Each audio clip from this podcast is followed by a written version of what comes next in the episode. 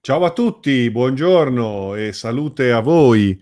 Eh, adesso sono qui tutto preso con i fili e sto avviando anche la registrazione in modo tale che il podcast lo troverete come sempre nel sito carlodorofatti.podbean.com in modo tale che potete consultare tutti i podcast registrati fino ad oggi Bene, sapete che mi scrivete info chiocciola carlodorofatti.com e io vi rispondo. Rispondo alle vostre domande non tanto per rispondere quanto per dialogare insieme a voi dei temi che mi proponete, gli argomenti che toccano il vostro studio, la vostra ricerca, la vostra esperienza personale. Ed è sempre molto stimolante perché questo dialogo è sempre arricchente, è sempre un momento evolutivo di introspezione, ma anche di eh, relazione, ok? Quindi continuate a scrivermi info chiocciola carlodorofatti.com e mi mandate le vostre opinioni, le vostre domande.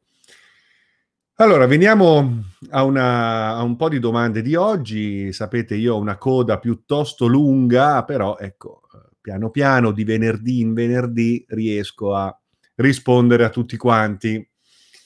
Allora, una mia amica dice: Sto ascoltando la conferenza del 4 giugno 2020. Hai detto che non solo si entra in una nuova era, ma anche in un nuovo piano. Ora come ora, uh, per ciò che ho vissuto, un nuovo piano è come hai detto sempre in conferenza, un luogo, spazio, tempo determinato dalla mente? Questa è la domanda.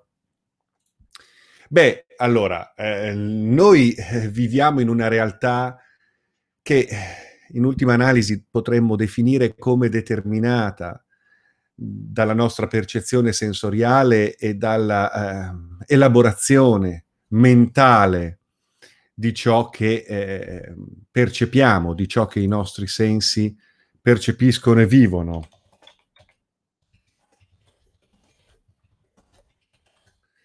Quindi ehm, è ovvio che noi interagiamo con la realtà in forma, in forma creativa, eh, nonostante ciò che pensiamo poi, nel momento in cui non siamo consapevoli della nostra vera natura, ci sentiamo come semplicemente contenuti in una realtà oggettiva che esiste di per sé e che ci eh, vede al mondo. No? Noi ci immaginiamo, ecco, eh, incarnati eh, precipitati in uno spazio-tempo, in un contesto sociale, familiare. E quello che viviamo, vediamo, tocchiamo, eh, fa parte di un, di un contenitore nel quale noi ci collochiamo. In realtà non è proprio così, anzi questa è una visione un po' newtoniana, un po' vecchia della fisica stessa, perché poi sappiamo che con l'avvento della relatività della teoria dei quanti, la realtà è qualcosa di molto diverso da questo. Lo spazio e, te- e il tempo sono eh, riferimenti relativi, la realtà è un fenomeno plastico che interagisce con eh, l'osservatore. Eh, quindi, insomma, quando parliamo di piani di esistenza, parliamo di riferimenti che la nostra mente ha eh, assemblare. Poi diventano estremamente convincenti perché certamente eh, interagiscono con i nostri sensi in modo fisico, eh, ci danno un riferimento esistenziale condiviso, collettivo, quindi consensuale, e pertanto diventa il nostro mondo la, la, realtà con la quale ci relazioniamo in modo molto concreto, molto fisico, è tutto molto convincente, tuttavia è un ologramma eh, è un ologramma eh, plurisensoriale che ci dà quindi la sensazione di un'esistenza corporea che poi diventa il banco di prova della nostra esperienza di intelligenza e di coscienza, no? perché poi attraverso questa esperienza eh, di eh, assemblaggio di una realtà che fa da riferimento al nostro comportamento, alle nostre scelte, al nostro evolversi di specie, eh, al nostro interagire con l'ambiente, con il mondo, ecco, tutto questo diventa il banco di prova poi per eh, applicare a questa esperienza valori eh, spirituali che sappiamo recuperare nel momento in cui siamo sì nel mondo, ma il mondo non è l'unico riferimento perché recuperiamo il senso della nostra natura reale, multidimensionale, trascendentale, spirituale e quindi recuperiamo il senso dell'unità, eh, eh, riscopriamo come la frammentarietà non è altro che un'illusione e quindi dobbiamo recuperare un modo di interagire con noi stessi nelle nostre varie versioni possibili in modo integrativo, evolutivo, eh, direi no? cooperativo, proprio per arrivare a restituire all'assoluto un'idea, un riflesso, eh, unitario no? dell'esperienza umana e, e divina. Quindi accendo un po' il condizionatore perché fa proprio caldo oggi. Bene. Allora, quindi ehm,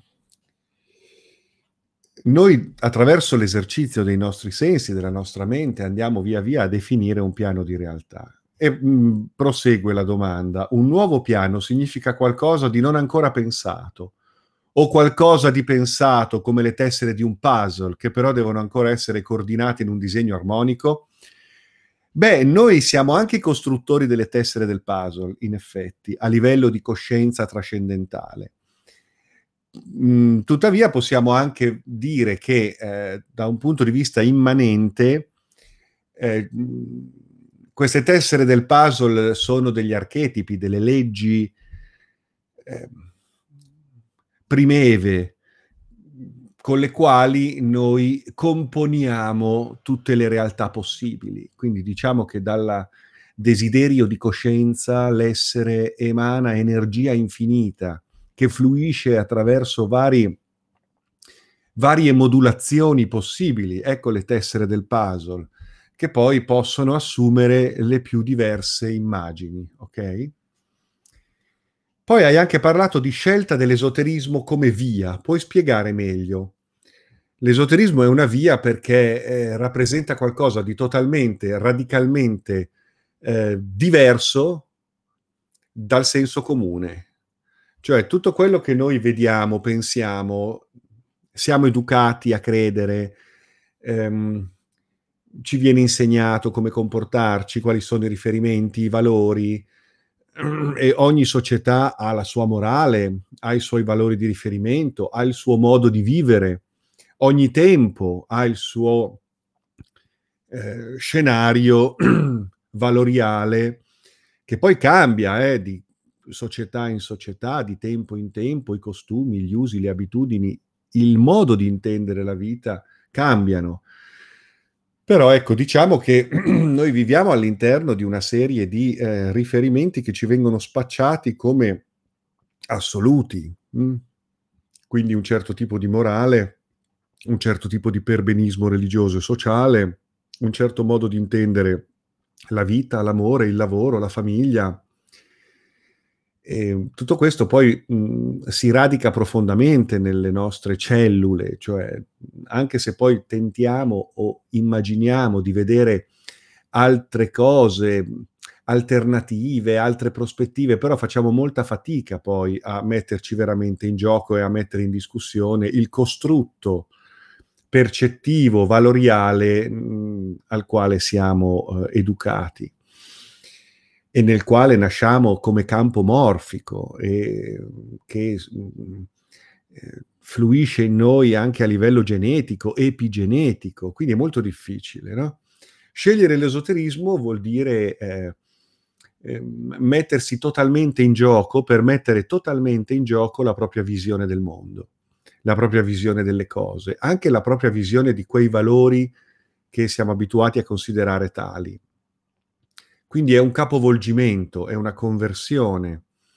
Tant'è vero che negli arcani maggiori dei tarocchi il, la carta iniziatica è rappresentata dall'appeso, cioè colui che ribalta completamente la sua visione del mondo, accetta di sacrificare totalmente il proprio io ciò che considera essere il proprio io, e guarda caso dalle tasche gli cadono dei denari, dei talenti, quindi in questo capovolgimento scopre anche delle cose che forse non avrebbe mai scoperto, scopre delle cose di sé, dei valori, dei talenti, delle capacità, delle potenzialità che forse non avrebbe mai scoperto. Quindi la scelta dell'esoterismo è una via non tanto perché si eseguono rituali, si fanno meditazioni, si svolgono pratiche, si leggono certi libri.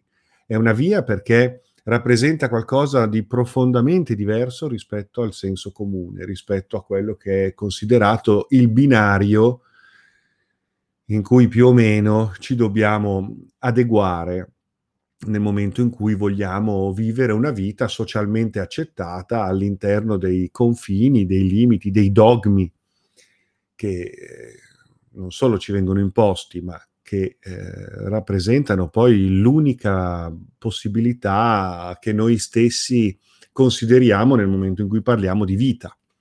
L'esoterismo mette profondamente in discussione questo senso della vita, per mettere profondamente in discussione i nostri paradigmi, alla luce di un'apertura, di una liberazione, di un'emancipazione, di un'evoluzione reale che faccia capo ad una natura reale dell'essere umano finalmente risvegliata, ma è una rivoluzione radicale, è una rivoluzione interiore, alchemica, trasmutativa, è una rivoluzione nel mondo sociale, perché comunque rappresenta lo scardinamento di tutto ciò che è ritenuto bene. Perché è vero, è proprio uno scardinamento di tutto ciò che viene anche ritenuto come doveroso e giusto. Quindi è uno scardinamento delle illusioni eh, e dei dogmi che ottenebrano in verità la nostra anima. È una via molto impegnativa perché bisogna giocarsi totalmente e la vita ti porta a giocarti totalmente perché eh, è una scelta che innesca dei meccanismi sincronici attraverso i quali la vita andrà veramente a ehm, provocare, o meglio, a secondare quei processi di scardinamento che noi abbiamo scelto finalmente come eh, prassi liberatoria. Mm? E, e, anzi, l'iniziato se le procura da sé le prove, le anticipa le prove della vita eh, perché ancora una volta la sua coscienza e la sua mente cominceranno ad interagire in modo diverso con l'ologramma e quindi l'ologramma comincerà a muoversi in modo diverso.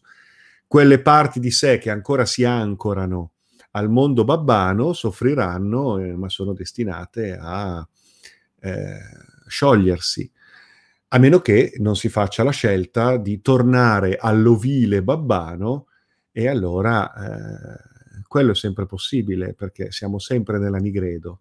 Siamo sempre nella nigredo, quindi c'è sempre la possibilità, comunque, per quanto sia elevata la nostra visione, per quanto siano sublimi le nostre conquiste esistenziali e spirituali, fin tanto che siamo nel grande gioco, possiamo in qualunque momento fare delle scelte che probabilmente in quel momento corrispondono alla reale eh, condizione della nostra anima, della nostra mente e che rappresentano ciò che è giusto per noi in quel momento nel nostro viaggio, ma che possono rappresentare effettivamente delle grandi, come dire, eh, regressioni rispetto all'espressione della nostra eh, natura divina, natura reale, ok? Per cui si possono sempre compiere passi falsi che comunque fanno sempre parte di un viaggio che probabilmente ci riguarda in, nella sua estensione e in tutte le sue modalità. Certo è che è nostro compito portare avanti all'insegna di una consapevolezza le nostre scelte senza tutte le volte cadere nei tranelli della mente e dell'ego. Però eh, qui sta eh, tutto il gioco evolutivo della nostra stessa anima. E dice questa mia amica, secondo me io sto andando verso una direzione eh, in cui si sincronizzano tutti gli accadimenti, mi parla della sua meditazione, ecco sì certo, ti sai spiegare molto bene questa sensazione di percepire l'attuale, l'ora, qui. Ehm, certo, certo, è tuo desiderio vedere le vie e non essere catapultata ogni volta in punti tempi diversi in base a ciò che non capisco. Certo, è ovvio, noi vogliamo essere consapevoli e non essere sballottati qua e là tra linee di realtà che in, eh, in verità corrispondono a, a, una serie di reazioni eh, goffe, convulse di un non io eh, incapace di coerenza e di, ehm, e di, coscienza. Quindi ecco che siamo sballottati qua e là e certo che dobbiamo riuscire a prendere in mano il, il, il come si dice, il bandolo di questa matassa per cominciare a governare la nostra vita in maniera più consapevole, quindi approssimarci a quel sé reale che finalmente rappresenta un individuo lineare, consapevole e coerente, capace di vivere una vita reale, pur con tutte le sfide, tutte le necessità, ovvio, però meno illusoria nella sua sua nel suo definirsi, ok?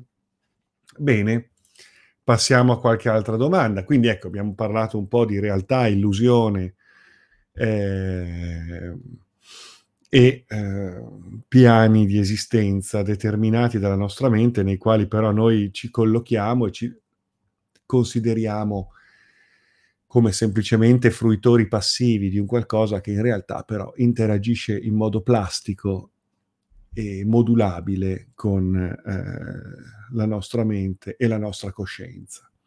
Allora, una cara amica mi scrive e mi dice, allora, ho un numero incalcolabile di domande, va bene, in breve, nel mio percorso personale, praticamente tutto guidato solo dall'intuito, eh, e dici poco, beh, certo, avrai vissuto cose bellissime e magari avrai fatto anche errori clamorosi. Però guardate che è meglio una scelta sbagliata, ma eh, praticata individualmente, da sé, che non mille scelte giuste fatte seguendo altri. Perché il punto non è la cosa giusta o la cosa sbagliata, perché poi non esiste una cosa giusta o una cosa sbagliata. Il punto è siete voi alle prese con la vostra crescita. E allora è meglio sbagliare da sé che fare giusto seguendo qualcun altro. Perché nel fare giusto seguendo qualcun altro non c'è nessun merito, è obbedienza, è religione, è dogma. Dove sta il processo di comprensione? Mentre invece sbagliando da sé è più autentico, hai sbagliato, va bene, ma è più autentico. Lo hai fatto da te. Stai imparando. Quindi bene, sono andato alla ricerca, sono andata alla ricerca del classico bambino interiore. Eh, bambino interiore, un bel tormentone il bambino interiore. Eh. Giusto, concetto importante, concetto importante, quello del bambino interiore. Però ecco, poi alla fine cerchiamo anche di crescere e di farlo crescere, questo bambino interiore, e di non dare a lui tutte le... Cioè, perché poi diventa sempre il solito alibi, no? Quindi molto importante il bambino interiore. Quando però nello scenario New Age non si fa altro che parlare di bambino interiore, a me mi vengono le convulsioni, capito? Perché poi tra il bambino interiore, il non giudizio, il perdono, il ricordo di sé, e quante ne vogliamo mettere, alla fine dei concetti, la legge di attrazione, il qui e ora, concetti bellissimi, profondissimi, importanti, che vengono poi banalizzati clamorosamente e diventano delle ulteriori illusioni, degli ulteriori sabotaggi, degli ulteriori alibi, ulteriori distorsioni del processo evolutivo. Tutte queste cose che ho detto, il non giudizio, è una clamorosa cavolata. Il perdono anche. Il, la via del cuore, volemo sebbene, ma che è? Il, la legge d'attrazione, ma per carità. Il ricordo di sé, ma per carità. eh, e, e, e, anche sto bambino interiore, ma che dupalle sto bambino interiore. Però, ripeto, sono tutti concetti che se recuperiamo nella loro sensatezza esoterica, che non è mai comoda, perché è un pochino più profonda rispetto alle ambizioni del nostro ego superficiale, è un pochino più profonda la questione, è un pochino più responsabilizzante la questione, però se li andiamo a recuperare, magari lo faremo, sono concetti importantissimi che vanno comunque collocati, bisogna ca- capire di che cosa veramente si parla, no?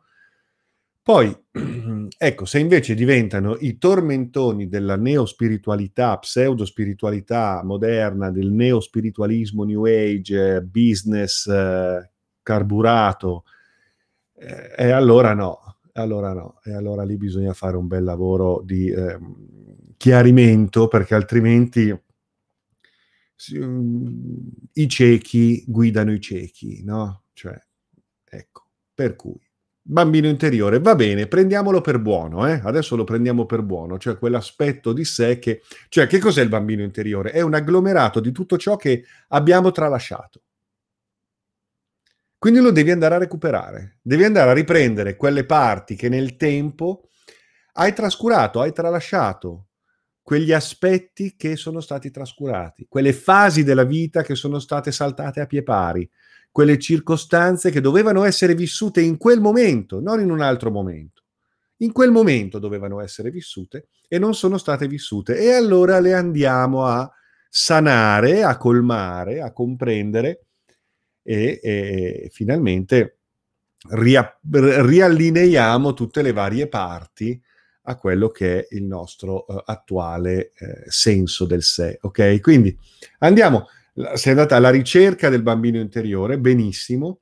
Dopo alcune difficoltà di comprensione, questa bambina mi ha portata a incontrare dei mostri che la spaventavano, certo, è sempre così. Ed è molto bella questa esperienza della bambina che va a rivedere, a rincontrare, a lasciare riemergere, quindi a liberare determinate eh, nevrosi, determinati traumi, determinate eh, esperienze che in quel momento sono state forti e ai noi limitanti, bloccanti, no? Ecco allora l'incontro con i mostri, certo. Ogni volta il mostro era un momento traumatico o un sentimento difficile che ho elaborato nel corso dei diversi anni, finché un giorno quella bambina si è mostrata adulta e serena. Ecco qui, abbiamo allineato come se il suo compito si fosse esaurito. Tempo dopo si è affacciata alla coscienza un'altra bambina completamente diversa. Ora è possibile che questa fosse una delle personalità d'anima di cui parli e che sia stata integrata? Perché no? Può essere una personalità così come può essere un aspetto di una personalità. Certo che sì. Ehm, e che sia stata integrata Auspicabilmente sì, se tu senti che hai sciolto delle cose, che hai superato delle cose, che hai riconfigurato il, il tuo essere bambina, eh, ritrovando il giusto equilibrio, la giusta alchimia nel tuo essere donna oggi, sì, hai integrato quell'aspetto. Eh, Uh, più che altro te ne sei liberata, cioè ti sei liberata di quell'aspetto che ti tratteneva all'interno di un cortocircuito eh, psicosomatico eh, che era causa poi di sofferenze, disagi, blocchi, resistenze, paure, eh, limiti percepiti come insormontabili. Nel momento in cui si sciolgono quelle parti, le si guarda in faccia, le si comprende e le si supera finalmente, anche prendendo atto di ciò che è stato, cioè non c'è bisogno di ristrutturare ciò che è stato. Io non sono d'accordo quando la PNL propone la ristrutturazione la ristrutturazione del ricordo, è una fuga. No, no, tu il ricordo ce lo devi proprio avere, non lo devi ristrutturare, lo devi proprio avere e riviverlo, eh, ehm, comprenderlo come parte del tuo essere che finalmente viene profondamente accettata all'insegna di un superamento. Insomma, mi dice, si tratta di personalità che possiamo andare a cercare nell'inconscio in modo simile a questo oppure hanno più a che fare con come noi ci strutturiamo nel tempo in base alle relazioni sociali, è la stessa cosa. Perché in fondo quelle parti che andiamo a cercare nell'inconscio non sono altro del come noi ci strutturiamo nel tempo in base alle relazioni sociali. Quindi di fatto è la stessa cosa. Bene, ti ringrazio di questa domanda, tu che tra l'altro frequenti l'Accademia ACOS online, ehm, peraltro indifferita, quindi on demand, eh, sapete che c'è la possibilità di frequentare il percorso accademico anche non necessariamente frequentando la giornata in tempo reale, eh, ma eh, si può anche eh, recuperare il video comodamente quando si vuole e quindi c'è la possibilità ecco, per tutti di eh, iniziare il cammino quando vi pare. Io vi mando poi le lezioni che abbiamo già fatto e poi voi potete anche agganciarvi alle lezioni attuali in tempo reale oppure continuare l'accesso alle varie giornate in, eh, in differita eh, quando più vi è comodo sono comunque giornate teoriche e pratiche, è un percorso impegnativo che ho visto che tutto sommato abbiamo fatto di necessità virtù, cioè quando abbiamo iniziato a farlo online per la questione del lockdown, alla fine abbiamo visto che tutto sommato online si poteva fare, risultava anche comodo, salvo poi magari incontrarci qualche volta, magari dal vivo, per poter eh, conoscerci anche le persone lontane che non avrebbero magari mai potuto frequentare l'accademia dal vivo. E allora in questo modo è bello anche poi fissare dei momenti di incontro, anche eh, conoscere, relazionare meglio e lo faremo, anzi ci sono dei ritiri spirituali, dei momenti in cui prevedo questa possibilità. Comunque la possibilità dell'Accademia ACOS online un, credo che sia un'ottima formula. Bene, vediamo un po' che punto siamo. Sì, ci diamo ancora qualche minuto. Naturalmente, ragazzi, eh, quello che dico non è completo e compiuto, ci sarebbe tanto da dire. Quindi a volte qualcuno mi dice, eh sì, però è anche così, eh sì, no, però non sono d'accordo con... È vero, è vero, ci, ci sono tanti aspetti, a volte alcune cose che potrei anch'io non essere d'accordo se, se, le vediamo in un certo modo. È, com- è complesso, è bellissimo, è stupendo il, il, il, meraviglioso mondo della mente, del cuore, della coscienza, delle relazioni, del modo che abbiamo di sentire, di vivere, di sperimentarci. Quindi mh, mm, è chiaro che magari ci sono delle altre cose da dire o forse delle obiezioni da considerare. Io stesso quante volte applico il, il metodo per cui ogni affermazione deve essere eh, controbilanciata dall'affermazione contraria.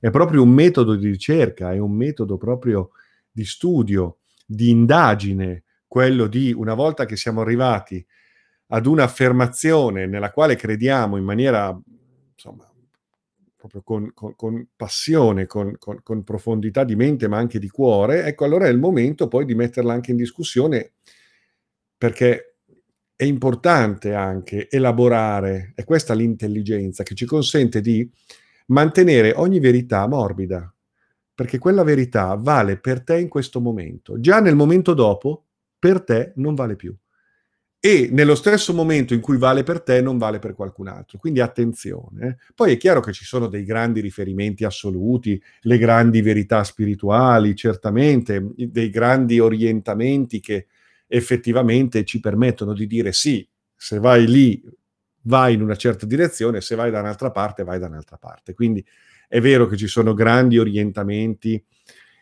che ci approssimano al vero, al reale. Hm? Però è anche vero che all'interno di questi grandi orientamenti ci sono tante possibilità, c'è tanto da intelligere, mh?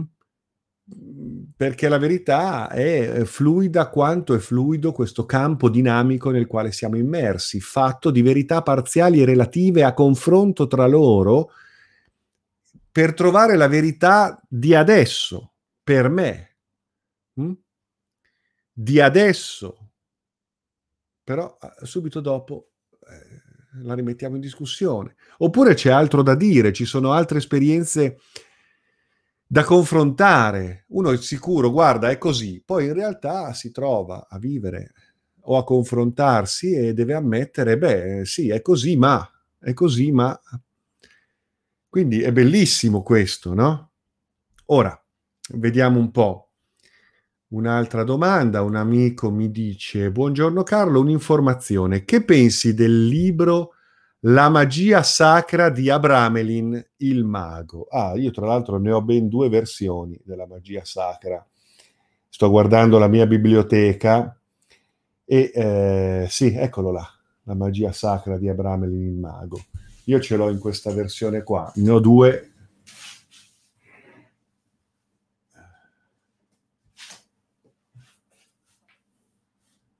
e l'altra, eh, l'altra versione penso di averla prestata ad un, um, ad un amico. La magia sacra di Abramelin il mago. Hm? Eccolo qua, in questo caso nella edizione di Venezia con il commento di Robert Ambelen. Che cosa ne penso? Beh, la magia sacra è un compendio evocatorio, è un grimorio attraverso il quale, attraverso una certa modalità che eh, riguarda un metodo tipico, arcaico, che possiamo collocare nella, nell'ambito comunque della magia ebraica, eh, per, per evocare il profondo, il profondo. Eh, è un formulario che secondo me oggi ha senso solo da un punto di vista culturale, cioè così culturale possiamo darci un'occhiata. Sappiamo che per esempio per Alistair Crowley è stato um, il, eh, lo stimolo per poter poi iniziare quell'esperienza che lo portò al cosiddetto eh, contattare, no? il, il, contattare il, il daimon, no? il, la conversazione con il santo angelo guardiano, angelo demone guardiano, eh, dal quale poi il Crowley eh, trasse la sua modalità operativa descritta nel suo Liber Samek. E ehm, partì da lì, partì dal, dalla, dal magia sacra di Abramelin. Ebbene, ehm, stavo guardando se avevo qualche altro riferimento, però io penso che sia utile soprattutto da un punto di vista culturale, ma oggi è cambiato profondamente il paradigma spirituale e magico nel quale muoversi alla luce di una consapevolezza eh, più smaliziata, poi inutile anche rifarsi poi a certe modalità che oggi risulterebbero anche pressoché impraticabili, cioè è così difficile. Tra l'altro Crowley stesso non, non seguì tutte le indicazioni, perché seguire queste indicazioni è pressoché impossibile, soprattutto giorni, ai giorni nostri. Quindi, insomma, eh, in effetti però questi formulari erano, tal- erano così complicati perché in realtà già nello sforzo investito per poter creare le condizioni necessarie eh, era già il rituale, era già parte del rituale, era già parte di quel processo di volontà che attraverso la testimonianza di quell'impegno, eh, smuoveva dentro dei processi di consapevolezza.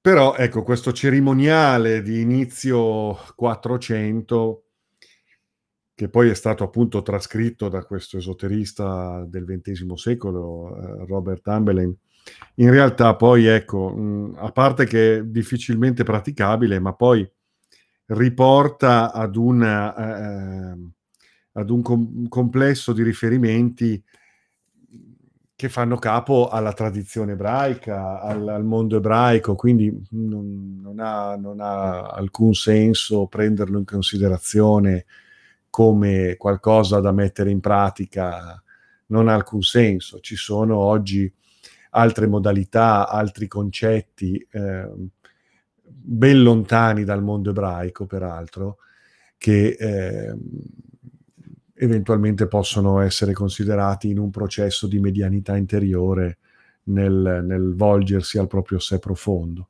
Ci sono altre modalità, quindi se ti interessa come, come, com, da tenere in biblioteca come faccio io, io lo tengo in biblioteca perché, perché non si può non avere, cioè io sono poi un, un, un telemita, per cui è chiaro che non posso non avere il magia sacra di Abramelin, ok? Però lo tengo lì, ecco, lo sfoglio, l'ho guardato, va bene, però ecco, eh, lo tengo lì come, come potrebbe fare un, uh, un qualsiasi uh, collezionista, no? Ok?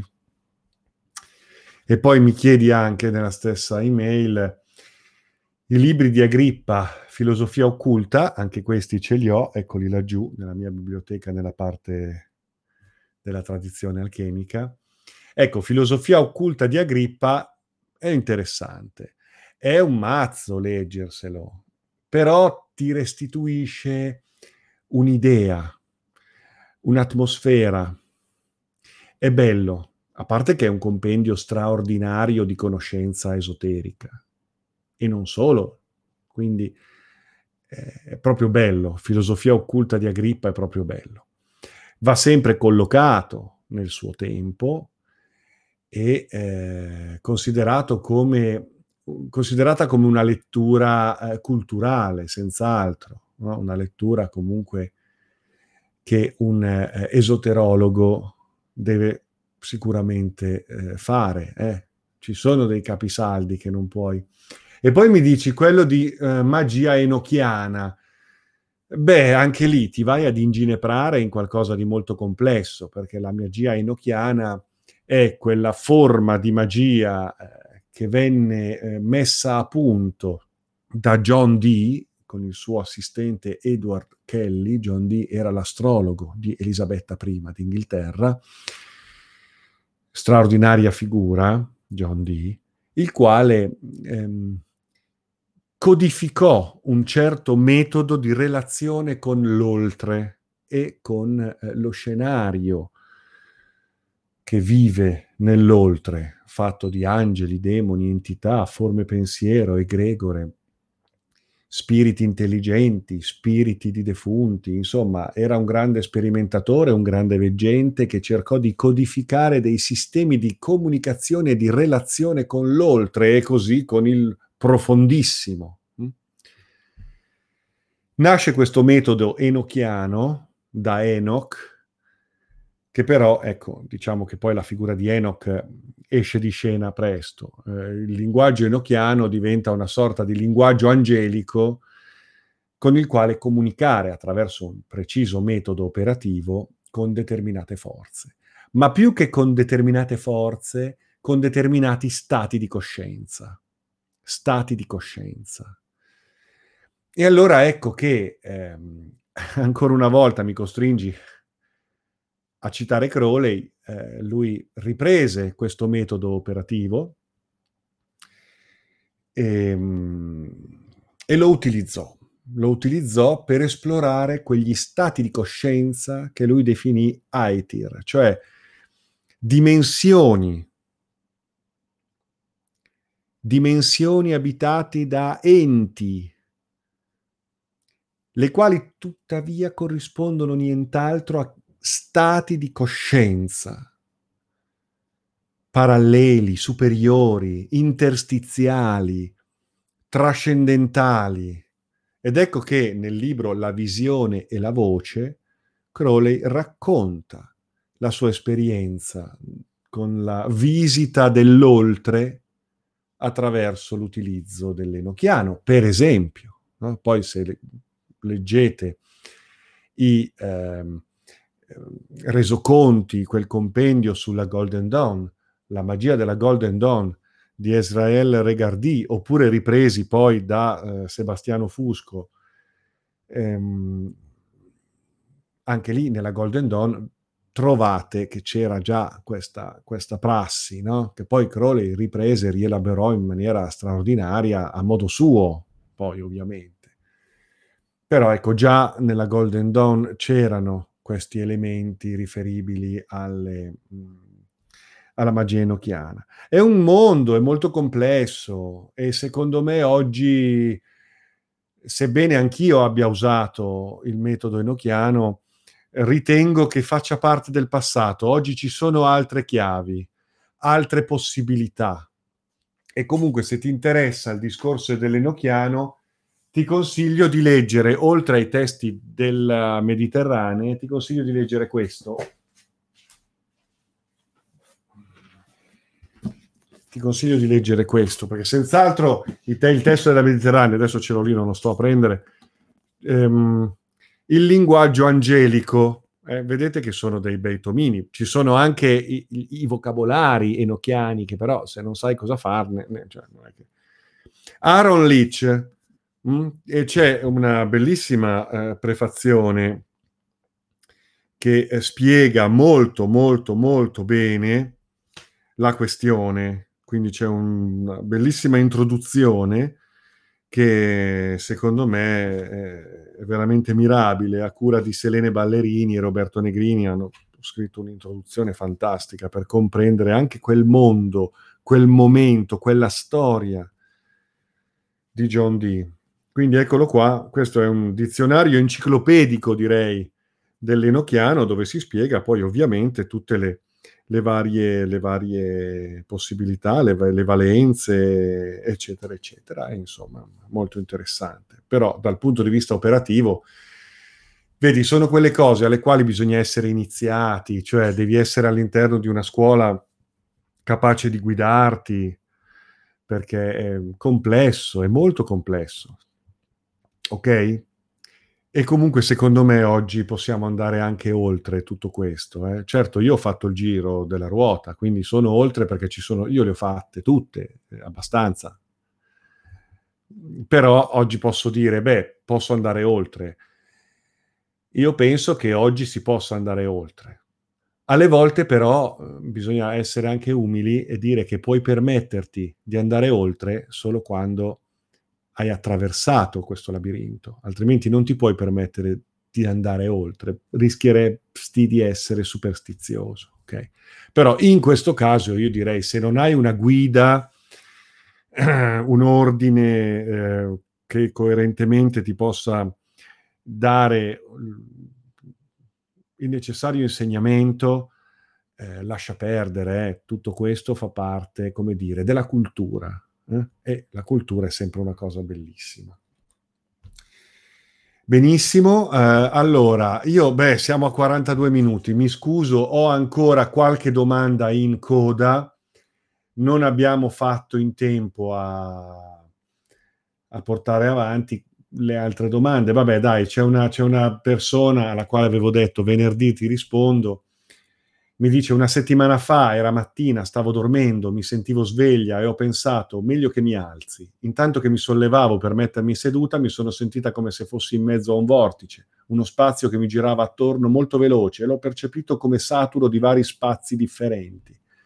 È difficile da spiegare, qualcosa mi tirava molto forte la schiena in su, ho sentito un'oscillazione verso destra, poi verso sinistra, lentamente fino a che penso sia entrato in me è stato molto forte questo tirare, mi sono sdraiata e lentamente tutto è andato a posto. Cosa mi è successo? Eh, ebbene, io penso che eh, siano esperienze astrali, siano esperienze spontanee di viaggio ultracorporeo che poi la nostra mente in qualche modo interpreta a modo suo, se non addirittura eh, le rimuove, no? per risolvere il problema le rimuove. Altre volte invece reinterpreta un po' a modo suo esperienze che poi traduce in forma visiva, tattile, uditiva. E, ehm, sono mm, esperienze spontanee di viaggio ultracorporeo, eh, secondo me, no? se non vogliamo dare la spiegazione più semplice di tutte, che potrebbe essere te lo sei sognato, però io credo che chi si affaccia ad un certo cammino abbia spontaneamente l'occasione di vivere delle esperienze curiose, strane, di confine, Che lo portano ad interrogarsi ancora più profondamente, perché sono dei buoni stimoli questi per dire, ecco, vedi, c'è altro, lo sento, l'ho percepito, l'ho vissuto, magari a modo mio, magari in maniera confusa, addirittura inquietante, però sento che non era un sogno, sento che eh, la mia mente si stava configurando in un modo tale da percepire altre possibilità, altre dimensioni, altre energie, altre frequenze. È possibile questo, che poi magari ci si immagina anche all'interno di mondi particolari, grandi meccanismi, mm, si percepiscono sfere, geometrie, ingranaggi. Ecco, ci sta, ci sta, è un viaggio fuori e dentro di noi tra le quinte della nostra realtà, che poi va bene, se non siamo preparati, percepiamo poi in maniera molto confusa. Ecco, allora poi il cammino che ti permette di educare in maniera graduale e consapevole la tua percezione attraverso il risveglio dei sensi interni, delle tue facoltà interiori, delle tue facoltà profonde, in modo educato, in modo graduale, ecco, in modo tale che poi queste percezioni possano essere veramente di ispirazione, di insegnamento e sai collocare questa esperienza all'interno di un disegno di conoscenza che ti permette anche di comprendere queste cose, altrimenti uno le vive così, dice vabbè, è bello, eh, però eh, no. Poi tutto questo serve a qualcosa, serve ad una comprensione che ci restituisca la realtà della nostra natura trascendentale, ok? Bene. Allora, grazie a tutti e direi che per oggi possiamo fermarci qua. Info chiocciolacarlodorofatti.com e scrivetemi le vostre domande, i vostri commenti, le vostre obiezioni. Siamo qui per crescere insieme. Grazie a tutti. Ciao, alla prossima.